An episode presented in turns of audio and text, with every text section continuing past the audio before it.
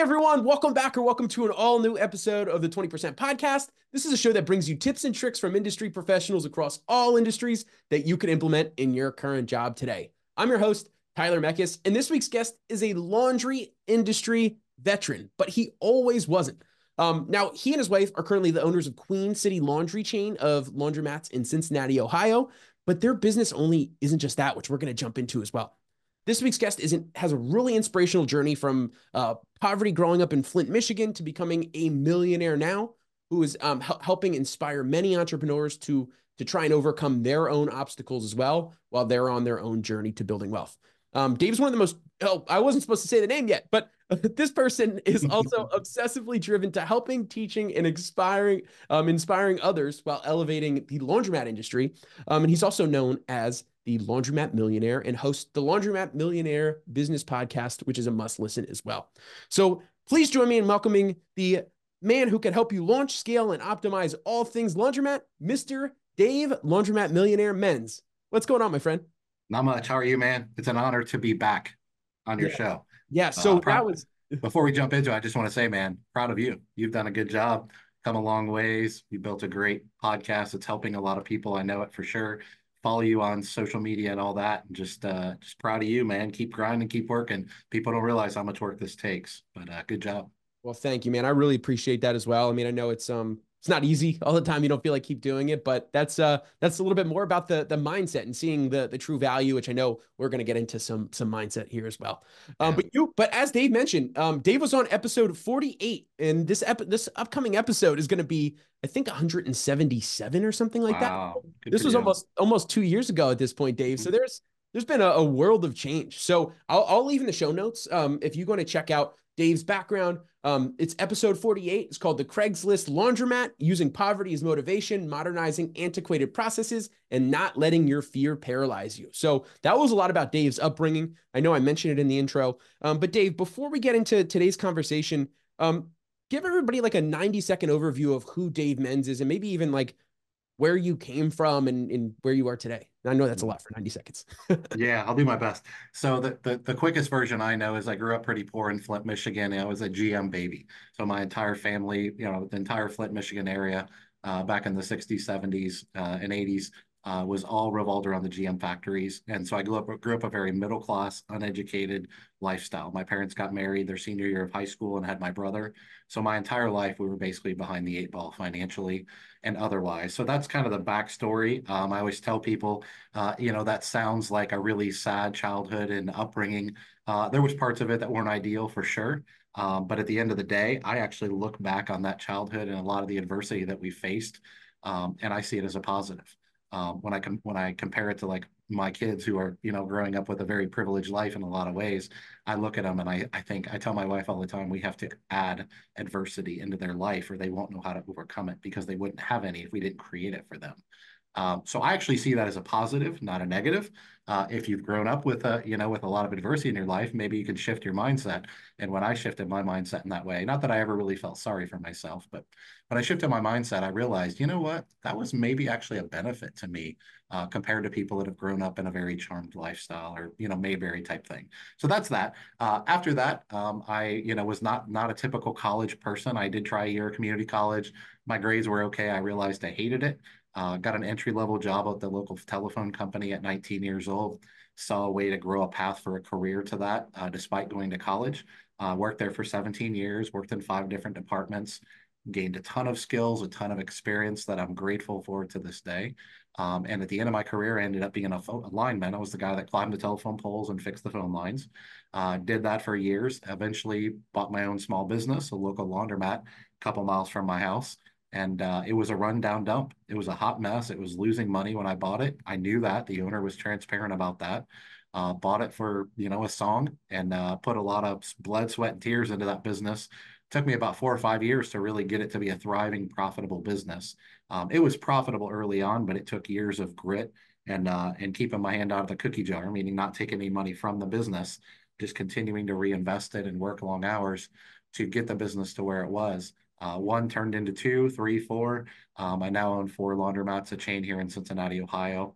Uh, that was, we got into the business back in two thousand ten. And uh, in probably about 2000 and nineteen, probably two thousand nineteen, two thousand twenty, I started doing a lot of consulting and helping other laundromat owners to, as you mentioned, you know, launch, scale, and optimize their business, how to get into the industry right way. Uh, that turned into a lot of in-person uh, workshops, uh, our own conference that we put on called the Laundromat Millionaire Conference. And uh, now we have our own platform called the Laundromat Millionaire uh, Platform, which is all geared around, I always tell people, getting into the industry and finding success in the industry was very, very, very difficult for me back in two thousand ten to two thousand fifteen-ish. And uh, I look back on that now and I say it shouldn't be that difficult. And that's why we do the podcast. That's why we do the workshops. It's why we have resources, some for free and some for sale uh, on our website. It's why I do, you know, podcasts like this, is just to bring value to the entrepreneurial community.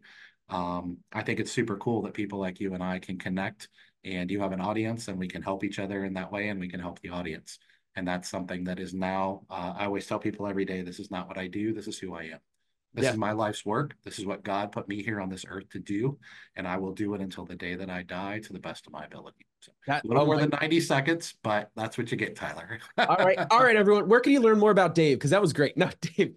So I don't know where else to go from there, Dave. That was, that was, there's so many different things to dive into. And I think that, um, you know, obviously there's, there's, we'll, we'll make sure we're talking about all of those different areas, because there's so many nesting dolls to unpack, if you will. Mm-hmm. Um, but first and foremost, I think, it, I think we need to start at, at mindset, right? Because you're, you're this, um, you know, I'm just going to put you in a box. You're this poor kid, right? Or, or, a, you know, tough upbringing, but then you didn't take that, you, you didn't take that hard. You could have taken that hardship and, and went down a different path of, um, like self-destruction or whatever. You hear a lot of people who don't have the, you know, if they're impoverished or those kinds of, uh, the upbringing, it could have demolished you, but you over time found a way to take that mind to, to really strengthen your mindset and say, hey, these negative things that are happening to me right now are actually were in hindsight were beneficial. Right. And, and I've noticed that in my life as well. And a lot of, and I'm not saying I'm successful, but the other successful people that I hear have these same similar stories as well. So what it comes down to is really being able to understand, like, hey, I could only control the things that, that I can control. Mm. Um, I, I can't change some things outside of mine, but what I can control is my effort, and that blood, sweat, and tears are going into it. But first things first, Dave, I mean, like when you're talking about young Dave, like, did you always have this strong mindset, knowing that th that is going to be easy to, or that you were going to take these tough things and say, oh, that's easy, it's going to make me so much better later on? Or is it, uh, what was the, like the learning of realizing like, hey, after I've gone through some of these things, it actually has done better, right? Yeah. I think the, a little bit of all the above is the quick answer. So I think uh, growing up, I was very stubborn. Um, you know, I loved to read, even though I hated education. I loved learning, but I hated going to school, which we could talk about that on a whole episode probably. uh, and so I always had the confidence. I knew I wasn't the best at school. I knew I didn't have the best memory. You know, everybody in my life uh, kind of had that like resentment. The big man's keeping me down, you know, keeping the little man down. Uh, pretty much most people in my life kind of had that mentality. And so that was what I heard a lot. And I just remember as a very young kid, I would read, and, you know, podcasts weren't a thing, but I mean, you could find videos and things like that. The internet didn't exist, of course, but you could find resources that would show you someone that had overcome adversity, had overcome whatever obstacles they had in their life. Maybe it was a book, whatever. And I remember thinking to myself at a very young age, I have all these adults who I love and respect for the most part, um, telling me that I can't do the, I can't accomplish the dreams that I think I want, that I think I can as a young kid. I was told, oh, you're young, you're naive, wait till the mouth, you know, wait till the, this world punches you in the mouth, then you'll realize it's not as easy as it sounds. I think a lot of adults, probably all adults, thought that I was kind of a pie in the sky dreamer. Uh, but I always knew that I had this grit within me, and I always believed that there was, if there was a few other people in the world that had come from a, a less than ideal place and accomplished whatever level of accomplishments you, you want to claim, I believed if they could do it, then why couldn't I? I didn't care how hard it was. Hard work was not a, was not a problem for me. Effort was not a problem for me. Um, I wasn't going to check boxes. I, that's part of why I hated formal education. I refused to check boxes and just go through the motions. And why do I have to take this class? Because the state says you do to get a high school diploma. And of course, I did check those boxes and got a high school diploma. When it came to college, I was like, I'm freaking done. Mm-hmm. Now it was like, for me, it was, and this was a little bit naive, but for me, it was all about trying to find my way. And what are the things that are going to help me accomplish my dreams in life? And if it wasn't going to do that, I wanted nothing to do with it. I always was, and I still am very hot and cold.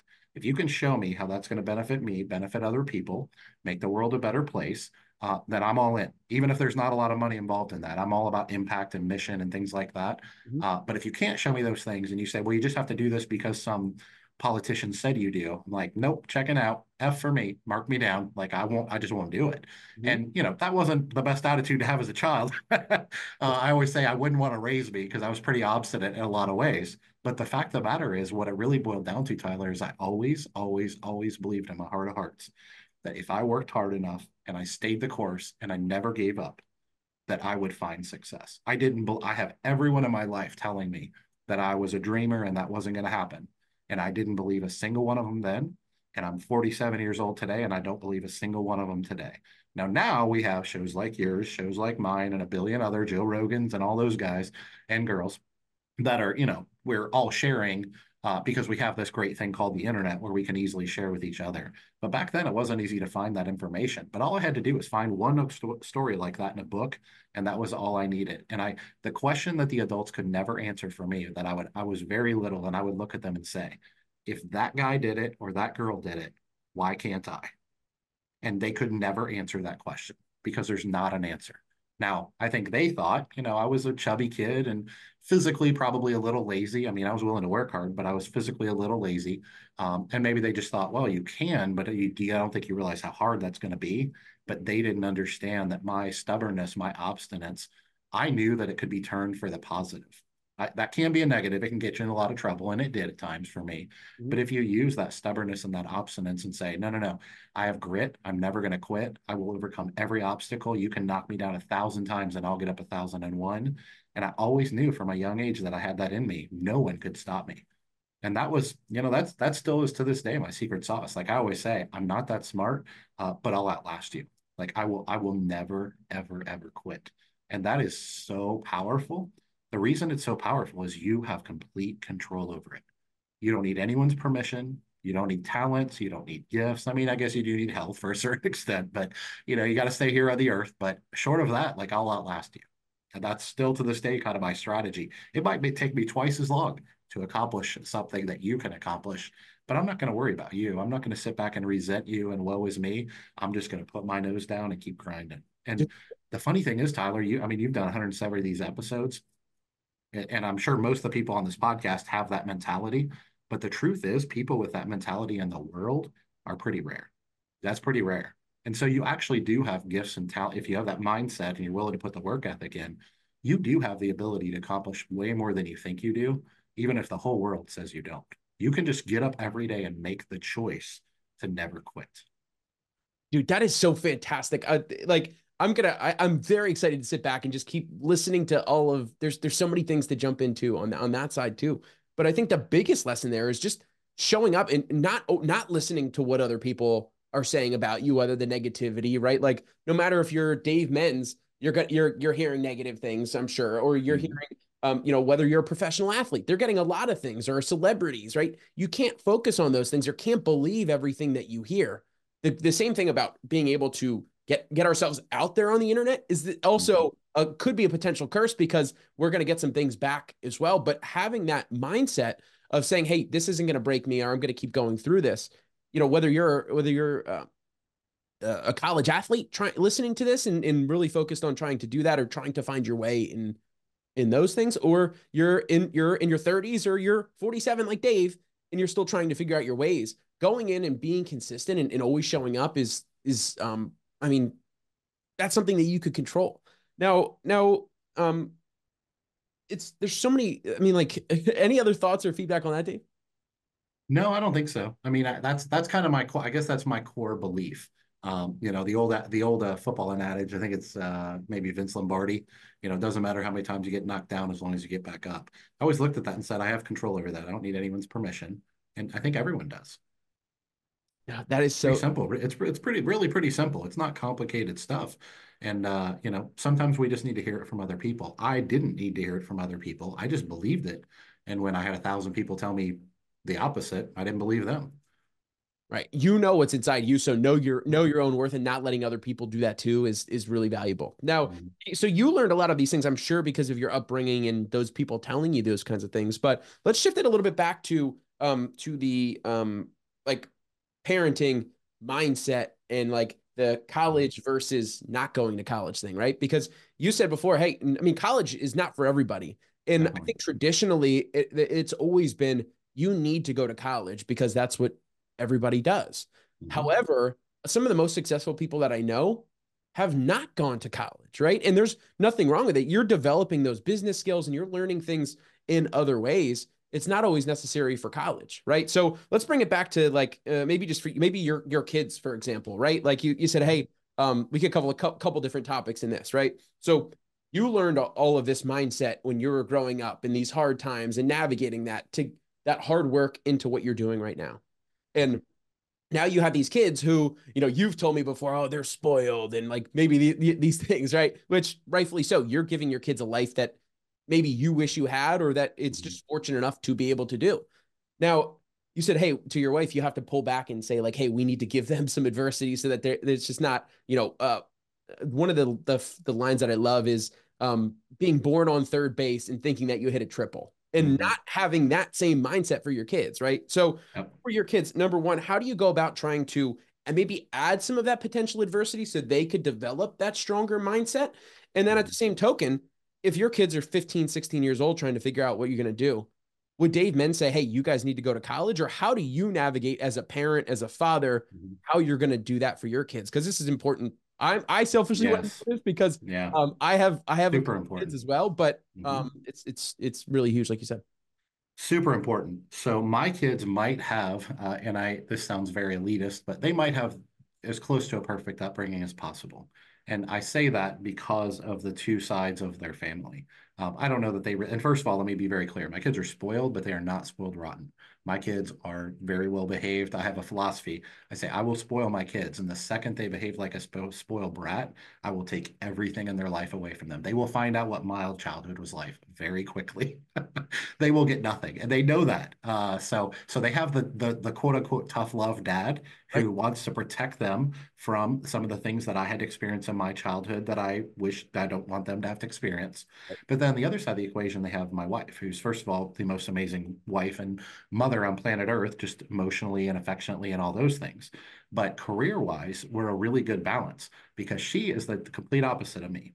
She's the type of person that never got a B in her life. She was valedictorian in high school, valedictorian in college, valedictorian of her master's program. She's never had a B in her life. She has multiple master's degree, multiple degrees, um, and and and school always came very easy to her.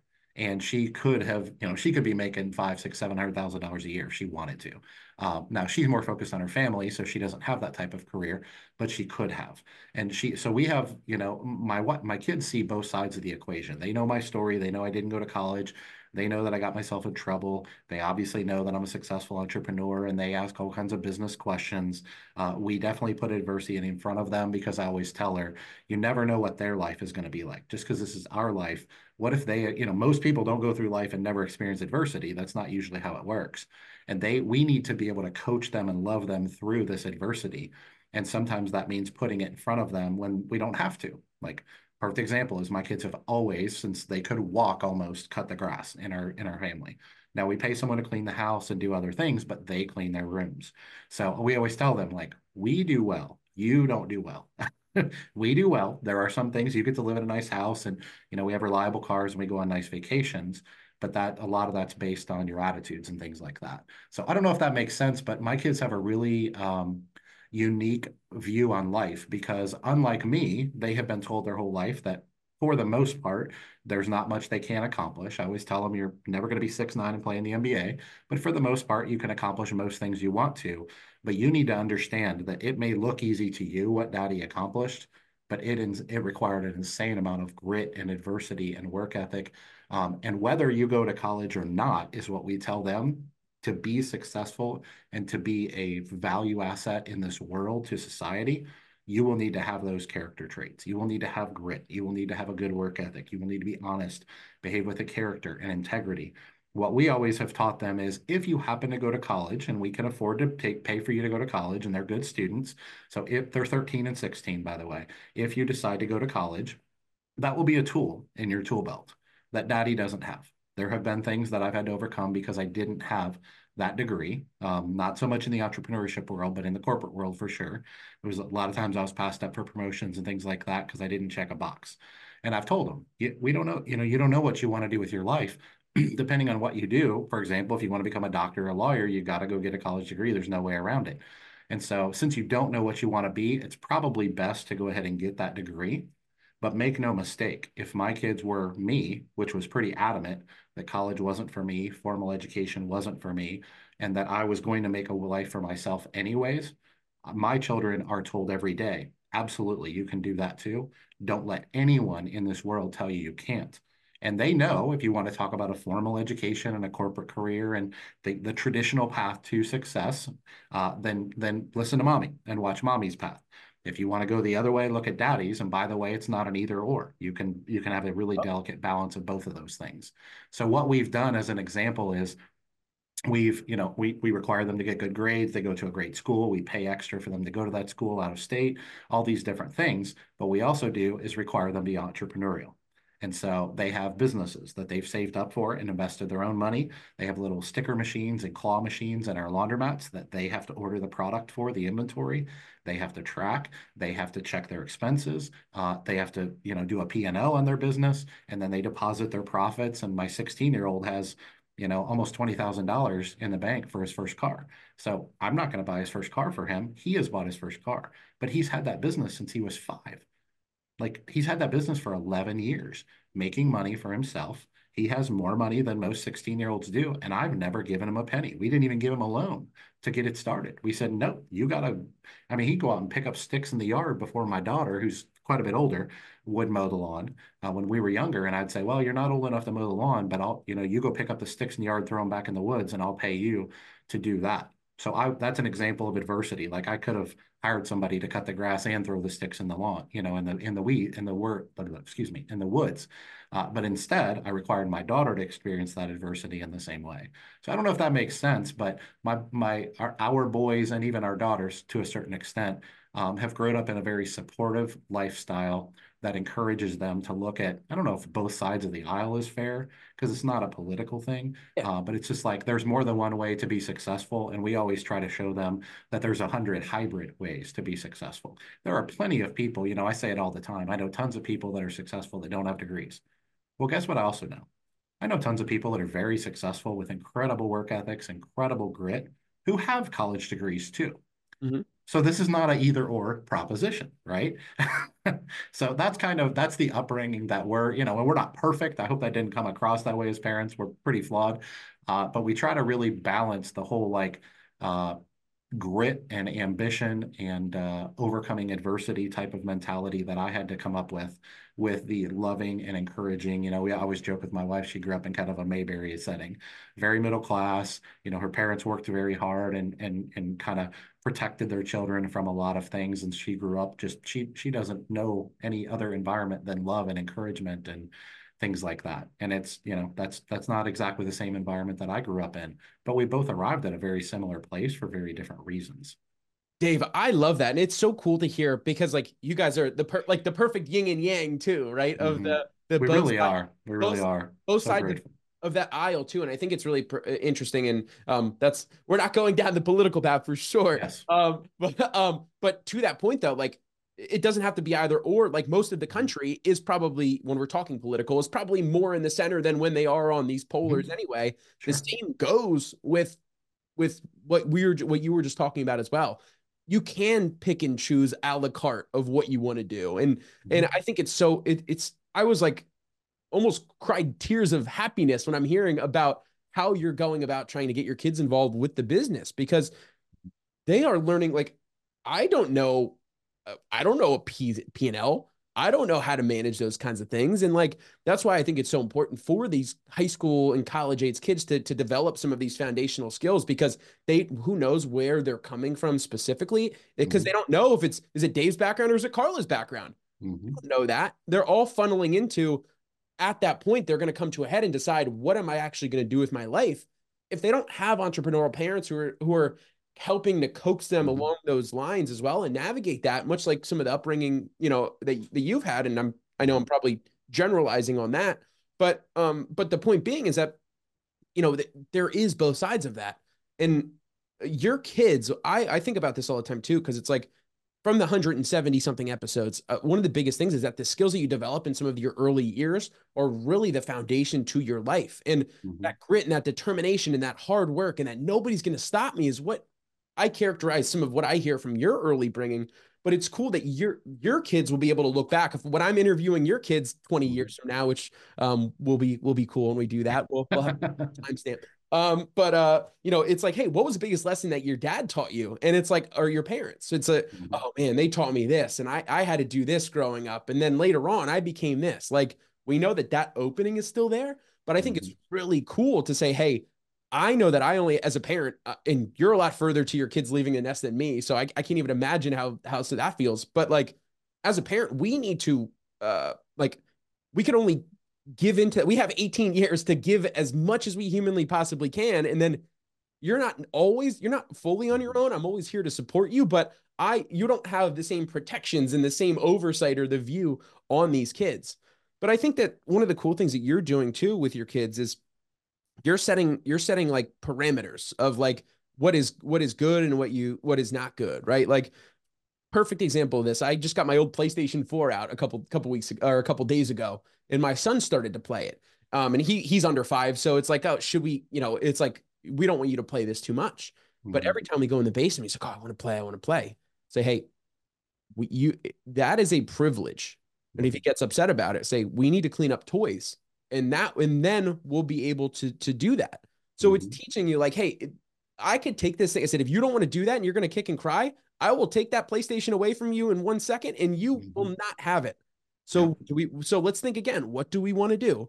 And it's that same thing that you're doing, just in a different context. So it's, you know, and again, it's, it's, um, it's just all about teaching people lessons th- across the board.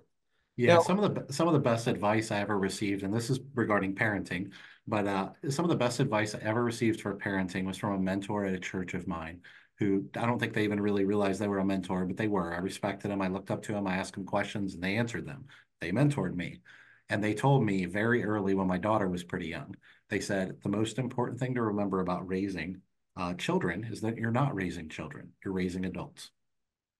And that has stuck with me. It might be the most impactful quote I've ever heard in my life. And it was from a very wise, uh, not old man, but older than me. I was pretty young, I was in my twenties, uh, and I will never forget it. And I have been able to, which this is just something my brain does, I've been able to take that and twist that even into my business um, and say, okay, I'm not creating a product. I'm creating a business. I'm not creating a job. I'm creating a business that is independent of Dave. Now, there will be many times when the business needs Dave, and that'll probably never change. But the less of those times that the business needs me. So I was able to draw an entrepreneurial parallel. It made me a much better uh, husband, a much better dad, because instead of worrying about giving my children the best childhood possible, sometimes the best, what our vision of the best childhood possible is, is just everything we didn't have. All the privileges and all the benefits and all the spoiled and the unconditional love and all those things. And, and that's all awesome, right? But if that's all your kid ever experiences, they're not ready to be an adult. This world will eat them alive. Does that make sense? So that it's makes, always I mean, it's always clicked in my mind from a from a honestly, just even being a husband, just being a good a good, you know, spouse, mm-hmm. uh, but raising children. And then I drew the parallel into business. Because when I first got into business, I thought I was creating a product, right? I thought I was creating this, like, obviously we're talking about laundromat. So I thought I was creating this room that had washers and dryers that worked and washed people's clothes. That's the functional commodity mindset product of a business. And whatever I had to do to do that, I did. And then I realized, no, no, no, I'm not creating a product. I'm creating a business. Right? It has a has different layers associated with it, even, even little things like vending and drop off laundry and wash, dry, fold and pick up and delivery and things like that. But then I did created all that around me. And I said, oh, I didn't create a business. I created a job. So I didn't create, I didn't raise children, I raised adults. And I drew that parallel. And it's, I guess what I'm saying is that one quote that I honestly can't even remember who it was. I just know it was somebody at my church many, many years ago, has made me a better husband. It's made me a better parent. It's made me a much better entrepreneur. See, and we have no, that person, when they were giving you, you that advice, you have no idea. They probably, they probably said it so casually. Right. And it's interesting though, because like the things that we hear, like words matter, right? Not yeah. to get too like woo-woo on that, yeah. but like, that's why it's so important to show up and be in your authentic self, or try to yeah. be in a, a good attitude, because you never know how you're going to influence somebody's life and what they're going to take and how they could change that and how it could alter. You had a, that, that person had an impact and they weren't even trying to be intentional about it. So yeah. if you do it, I think if you add that extra intentionality with that extra gasoline onto the fire, I guess, if you will, mm-hmm. that the sky's the limit there. Now, well, and the other, the other side of the equation there too, Tyler, is I could have completely disregarded what the person said, but I have thought about that quote for twenty-five years and I've drawn different parallels to business. And like that, that he wasn't talking about business. He wasn't talking about being a good spouse. He was talking about raising children, and he was probably even talking about raising godly children, to be honest. It's probably, he was probably talking from a faith perspective. Um, but I drew all these other parallels from it that he might not have even meant. So there's an awful, there's an awful lot of wisdom in just, just quick little flippant comments and quotes, but you have to be willing to hear them. Yes. And be opening to listening. And that's one of the big lessons that I try to help, um, anybody, right? Like, why would I, you know, like, and this goes pretty well into what you're doing with, um, you know, with, with the, the, um, the Laundromat Millionaire platform and trying to help people go along and help their journey, right? You could easily, they could easily go and figure it out, you know, them themselves or, um, but they could make a lot of mistakes. However, if you have some of these people around you who are constantly giving you feedback or wisdom, advice, and trying to clear the path for you moving forward, I mean, it's, it's so much, uh, you're, you're trying to ease people's lives that way too. Um, so you're spot on. I think, and I think the other big lesson there is like building a, building a, uh, like you're building a business and not just products. There's, you're not just focused on the what, but you're focused on the experience, right? And I think that customer experience and trying to maximize that is something that a lot, I've seen a lot of, I talk to a lot of customers and a lot of companies, and they aren't able to do that. So I think that the fact that you have that big focus there too is really, um, is really crucial. Now, let's talk to you a little bit more, talk more. I know we only have a, a couple minutes here, um, but talk to me a little bit more about, um, like you mentioned, it was important, or you've, you've heard a lot of like gurus or to becoming millionaires, you need to diversify your business. But you were just telling me before how you, you, you had, you know, outside of once you, once you own the laundromat, you've owned small real estate firms or little small companies, but you really just got rid of all of them because you wanted to hyper-focus on what you're doing. And I think interestingly, interestingly enough, you still found a way to diversify your business, even though you're only, or diversify your business interests in one industry. So could you talk to me a little bit more about how, how you think about that as well, and why you wanted to consolidate down to the laundromat industry and helping those? Well, I think a little bit of it's just my personality, which not everybody's me. So once again, not suggesting just do what Dave did. Um, I'm a very obsessive personality, very black and white, very hot and cold. There's not much middle ground for me. I'm either in love with you or I probably hate you. Like, that's just my nature, right? Not always a good thing, but it is what it is. So that, and then another, I think another aspect to it was, I realized as I started to build these other businesses, because I'm this obsessive personality, I really frustrated myself with distractions. And I wasn't able, I, I'm a, I'm a, I'm a, I don't know if perfectionist is the right word, but I'm somebody that wants to chase excellence all the time.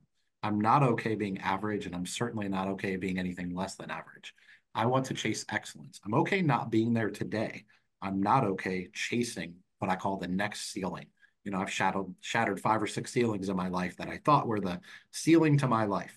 And this isn't even always necessarily financially too, but, um, and, and I've realized every time that there's always another level.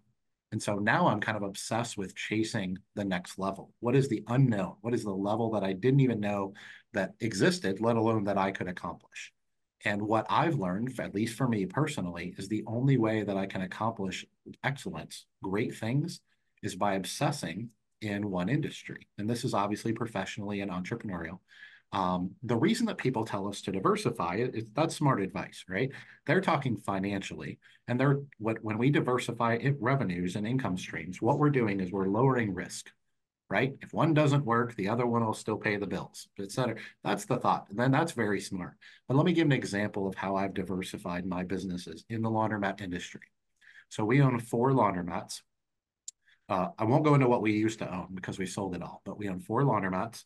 Two of them we lease, two of them we bought the commercial property for.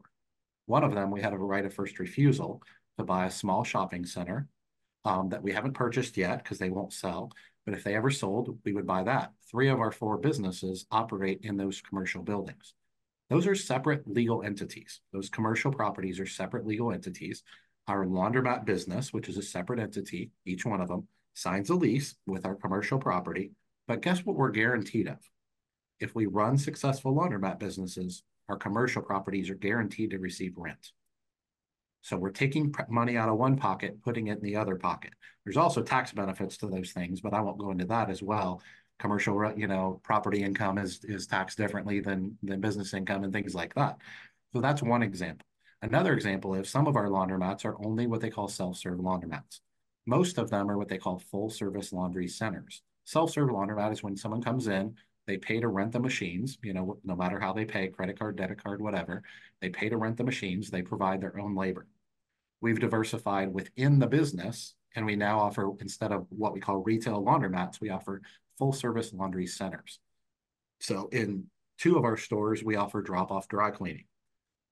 This doesn't require any investment from us. It just required a negotiation of a contract, finding a local dry cleaner that will do wholesale dry cleaning for us. So we didn't build a dry cleaning plant.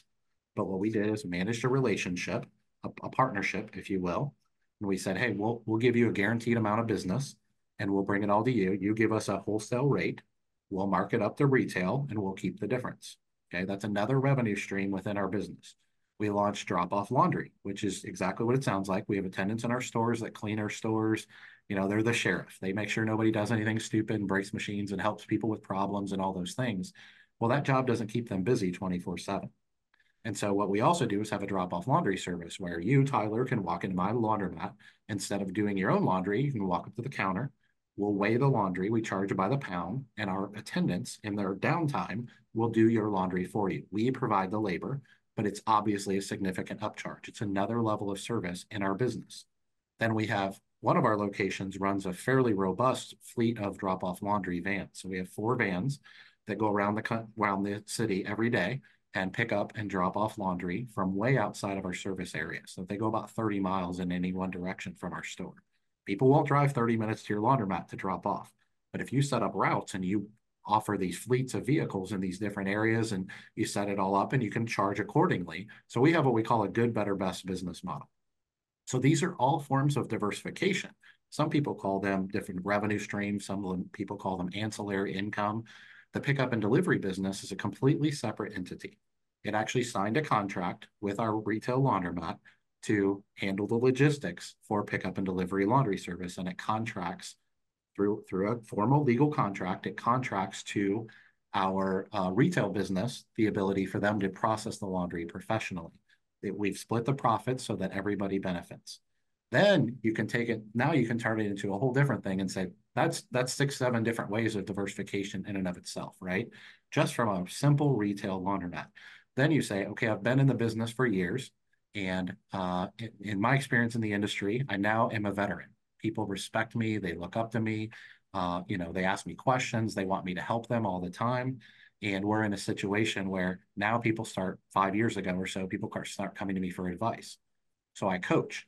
And people pay me for coaching. Well, because I built a team that runs my businesses, I no longer own a business. I never own a, no longer own a job. I now own a business. The business runs without me. So that allowed me to step out of the business. When I stepped out of the business, I was in my early forties. I could have retired. I could have just, you know, sat back and done nothing the rest of my life, kept an eye on my businesses and done nothing. And, and this wasn't really intentional, but what I started doing is saying I have this extra time and I see other laundromat owners struggling. I remember what it was like to struggle for ten years.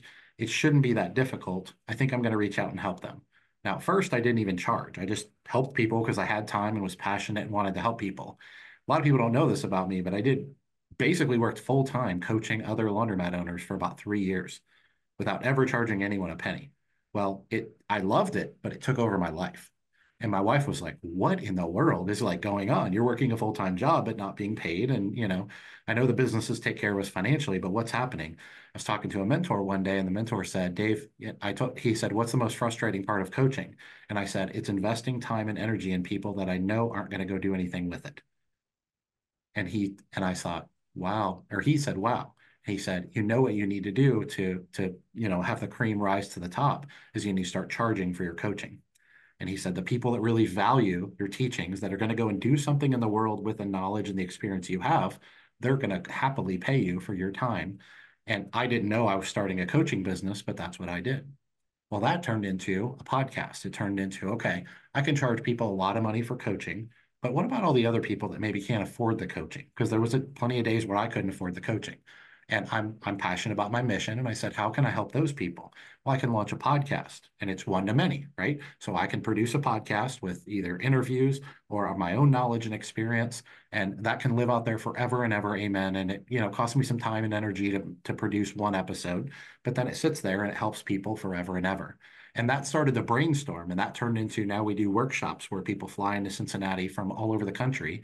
We do four or five workshops a year where we teach people how to get into the industry, how to be successful in the industry, and how to launch Wash, Dry, Fold and pick up and delivery and build a full service laundry center. Well, that creates significant revenue for us. And then we turn that into things like additional partnerships, because now we have this audience of people that follow our podcast and follow us on social media because we're giving them value, sometimes paid value, sometimes free value. Other people in other industries started coming to us and saying, hey, we want access to your audience. How can we create a partnership? And I looked at my industry and I looked at the problems that face us laundromat owners and said, okay, entrepreneurs are all about solving problems. How can I create another business with a rock star partner that solves a problem for not just me as a laundromat owner, but for all laundromat owners and all dry cleaning owners? And that's when we launched like Laundra Boost, which you're familiar with. It's a digital marketing company where we niche. We only do digital marketing products and services for laundromats and dry cleaners. And that's a, it sounds like a small number, but there's actually about thirty thousand laundromats alone in the United States, not to mention internationally. And then there's about another fifteen thousand dry cleaners. So we're a you know small team of eight or ten people. Uh, and so we we brought on a C O O for that, and we're trying to scale that business right now by just serving a specific niche. So if you back up to the beginning of everything I just said, you'll see ten, fifteen, twenty different legal entities, different bank accounts, different sets of books, different profit margins. Each one of these are their own separate business. Now they're all in one industry, but if any one of them, if, if Laundra Boost goes under, I'll be just fine. If my store in Anderson Township, my laundromat in Anderson Township goes out of business, I'll be just fine. And I could go on and on forever, but I think everybody gets the idea. So that's how I've taken this obsessive personality that I have, my knowledge of one specific industry, and my heart that has a mission for helping other laundromat owners to serve their communities in amazing ways. And I didn't even talk about my book, which is right above my head there. But I mean, I wrote a book about my story too.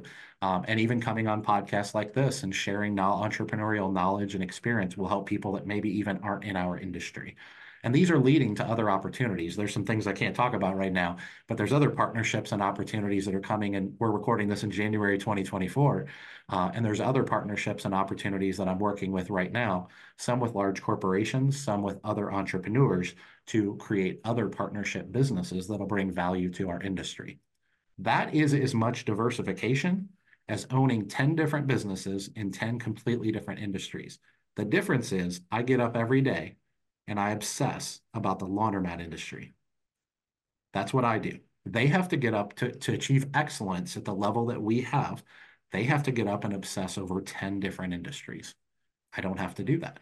And so it just makes sense to me. And like I said, not for everybody, just my personality, that this is how I achieve. This is how I lower my risk. This is how I achieved hopefully tremendous wealth for my family over my lifetime. I have financial freedom. I can stop doing any of these things. Any, I can stop doing coaching tomorrow. I could not do another episode of my podcast and I would be totally fine. So I'm only doing things that I love doing. I'm getting up every day and I'm chasing the things that give me energy, that feed me and make me a better version of myself. And now the best part, which doesn't come with a revenue stream, the best part is a couple of years ago, my my beautiful wife, Carla, left her career as, as a school teacher, and she joined the Laundromat Millionaire business full time. And so now I work every day with the love of my life. We spend all day, every day together. And I know that's not for everybody, and it might not even be for a lot of people, but we make it work really well, because going back to the beginning, talking about her education and all these things, she handles a lot of the administrative and the technical. She edits our podcast and uh, does a lot of those type of things, where I'm more about relationships and social media and coming up with ideas for the podcast and finding guests. And we complement each other very well, but I live my best life with my best friend. That's so fantastic. There's, there's so many levels to that. First and foremost, kudos to you, man. Like, I, I can't even imagine. You have this mission of like, hey, I want to go out and I want to help others. Once you already were in the laundromat industry and you're like, I want to go and help others.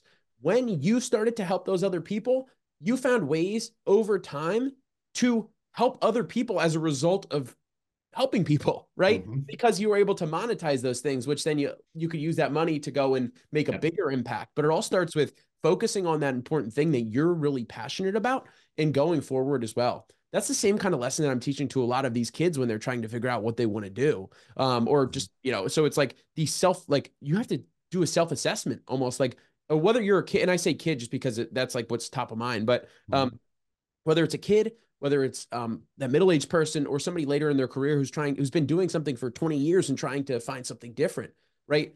Finding the things that, what have you done in the past and you like, what lights you up and what gets you excited to show up every single day, much like what Dave just said. And those kind of passions will drive you. We've all worked in jobs, I think, where you've you've gone in and like didn't like what you want. And it's awful to, it's hard to wake up. But there's some other people and some of the entrepreneurs that I talk to and just the various conversations. It's like these people are waking up earlier and earlier each day because they're so passionate about going out and solving that problem. So whatever it is in the world that that big problem is that you want to solve for, number one, think about it. Think about what kind of problem, what impact do you want to have? And then at that same token, say, how could I go do that? Um, so I know that that's, that was a, a whole bunch right there, but, um, but Dave, any other final thoughts before I ask my favorite question on every single episode? Um, I think the only final thoughts that I have is, one, I made that sound really simple and really easy. Let's go uh, do it right not, now, everyone. Just go, Dave said right, we just go do it. It's simple. Uh, so one thing I do want to say is, uh, you know, in my earlier entrepreneurial days, uh, it makes me sound very unselfish, but in my early entrepreneurial days, I was grinding and I was very selfish. You know, I'm looking at your book behind you, Start With Why, and, and that's a very popular book that I've read three or four times now. And the truth is, early on, I was everything I did, uh, ninety to one hundred hour work weeks for five years. The reason I did all those things, my why, was my family. I was trying to build independence for my family so that we didn't rely on any corporation or job to lay us off or not lay us off, to give us a raise or not give us a raise. That was it. It was very, very selfish. Once I accomplished some reasonable, you know, uh, goals in life, then I was in a position where I could be a little bit more giving. So um, once I was a little bit more giving, then I could look for opportunities to help others. And I very much shifted my focus from probably a pretty selfish perspective to a very unselfish perspective. And when I shifted that focus, I want everybody to hear this loud and clear. When I shifted from a selfishness where I was only focused on me and my family, when I was doing that, I made some money. I did well financially. When I shifted from financial freedom and I shifted into a place of unselfishness, and the only thing I looked for were opportunities to make the world a better place, to serve communities, to help laundromat owners to not have to go through the things I went through to accomplish the success I accomplished, I found a level of life that I never knew existed. It was completely and totally by accident, okay? None of this thing, none of the things I just described to you were intentional in the macro level, right? They were all intentional in the micro level, not in the macro. So I want people to understand a couple of things. One of them is there's nothing wrong with, and you should take care of your family first. You should grind and hustle and work as hard as possible. And when you reach a level of financial freedom that you can quote unquote retire, whether it's at thirty, sixty, or eighty, whatever it is, then you can decide whatever you want to do with your life. And that's completely up to you. Now, I stumbled upon the idea that I wanted to see how big of an impact I could make on the life, on, on this world. But when I started doing that from a very unselfish way, the financial aspect of it, the partnerships, the, the financial benefits started to and continue to just flow into my way. Now, I'm not suggesting every one of them worked out perfectly. Some of them don't work out. Some of them work out great. But the cool thing is you have this freedom, and it's all, it, it all comes from a place of selfishness early on, which is, which is honestly probably a requirement for us. You know, we got babies to take care of. Nobody's going to come take care of them for us. We got to do what we got to do if that means working ninety hours a week. So I don't know if I good, did a good job of framing that for everyone, but I just want people to understand there's nothing wrong with being selfish and working hard. When I talked about owning a business rather than a job and a job rather than a product, I've owned all those, and there's a time and a place for all those things. So don't try to build a business too quick when you haven't built a product yet, right? You, you can't, I'm not suggesting to jump from square one to square one hundred. I'm suggesting that as you evolve through this uh through this entrepreneurial journey, just keep your eyes open and keep your heart open and look for ways to help others. And my why has changed. My, my primary why will always be my family, but my family doesn't have to worry about much anymore. Um, and so I can shift to now my why is changing the world. Wow. That is so, that is there. That is so powerful. The line that you said, I, I had oppor- opportunities to serve communities Uh, to accomplish uh, the success that I found, or when you started doing that, rather, you mm-hmm. found a new nev- level of life. And yeah. I think it's so cool that you've taken all the things that you've done before, you've broken uh, all of these ceilings, you've um, you've done done all of these different iterations and renditions, and whether it was a product and a company to everything you just mentioned. There's a couple things that did not change throughout the course of that life, and it's the hard work and determination, the For never sure. giving up, and knowing exactly why you're doing the things that you do. And those are the important skills. Those are some of the foundations I believe that others need to learn to have a more successful life. And then you could start adding on the, um, it's just being intentional about it at first of why mm-hmm. am I actually doing this, and having a really compelling why, because I think that that's one of my superpowers. Mm-hmm. But then that next level, um, which I'm excited about um, getting to that point, is the the shift from, because my, my why is to give my family the best possible life that mm-hmm. I can. Sure. What, what does that mean? It's by giving them um, opportunities to have memories. And, you know, I want to own a shore house at some point, not to say I have a beach house, but mm-hmm. so that I can make memories with my family there. So mm-hmm. like, that's just one example of that. But then once you start taking care, once I know that I could, if I, I need to be in a really good spot financially to buy that home, mm-hmm. to do that. So I know that everything else is going to be taken care of. So I'm not worried about, well, you're not worried about just trying to make the electric bill. Well, that's mm-hmm. important to to do. But when you're looking at that bigger, like I'm going to try to, that shift from helping family to changing the world is a massive one, but it, it takes those steps of hard work and determination throughout. Yeah. This. Tyler, life is full of seasons. And, and I never knew that when I was younger. So maybe we're talking to a few young people out there today. I'm sure we are. Life is full of seasons. So there's a season when we're single. There's a season when we're a young married, you know, they call it the honeymoon phase.